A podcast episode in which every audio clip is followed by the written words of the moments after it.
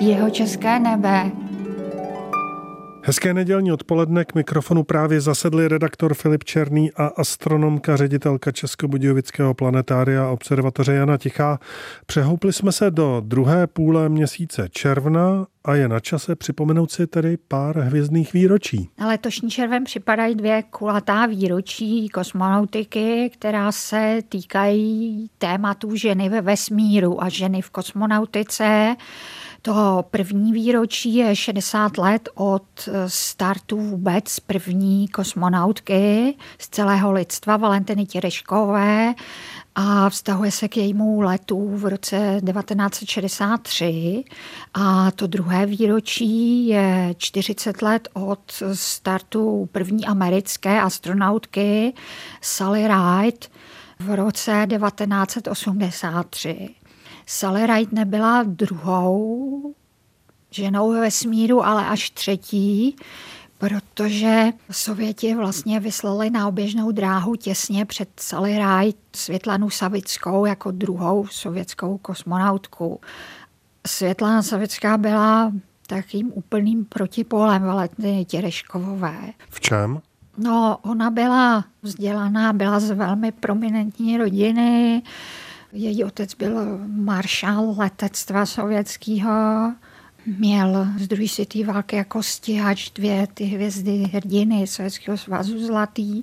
Ona byla, co jsem pochopila, zřejmě jeho jediná dcera a ono možná je bez ohledu na režimy, možná je těžký být jako jediná dcera leteckého maršála světla sovětské roční 1948.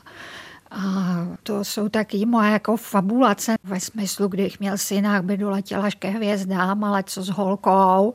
No a holka to vyřešila tak, že se ještě na střední škole přihlásila, aniž to rodiče věděli, do kroužku parašutistů.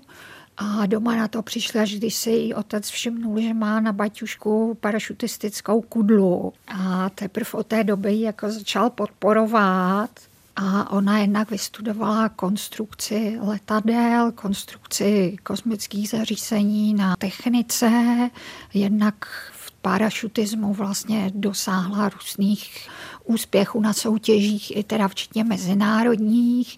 Dvakrát v rámci vlastně nějakých experimentálních parašutistických akcí skočila zase z výšky přes 14 kilometrů, což mě přijde úplně šílený létala skoro ze vším, prvně s vrtulovými letadlama, s akrobatickým létáním v těch soutěžích, byla nějakou mezinárodní mistrní, lítala ze vším tryskovým, včetně vlastně bombardérů Suchoj.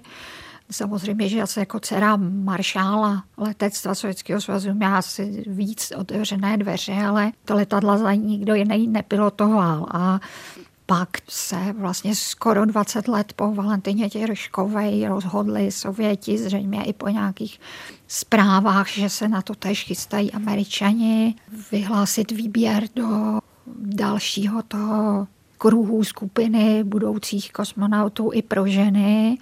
A tam ona se odstla dá se říct, že asi převálcovala všechny ty ostatní konkurentky. Takže to byla vlastně druhá kosmonautka vůbec jako za celý lidstvo i druhá kosmonautka sovětská letěla dvakrát.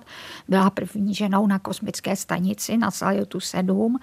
Dokonce byla první ženou, která absolvovala výstup do volného kosmu. Já se ale ještě vrátím ke zmíněné Sally Ride, která vzlétla do vesmíru před 40 lety.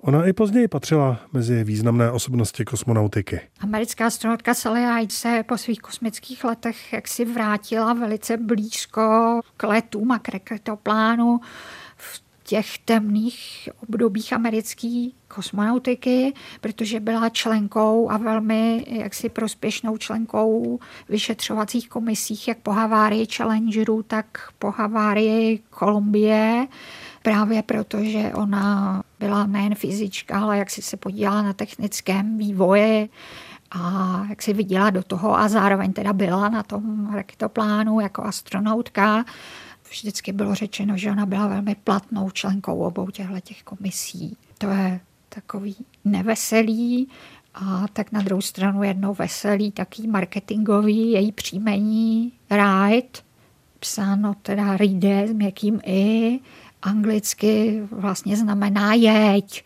nebo to ride, jako, jako jedi. Takže se z toho strašně dobře dělali Sally Ride jako leď a ona je ta, která prostě tam dojela a zase se velmi hezky nasáckým marketákům používalo.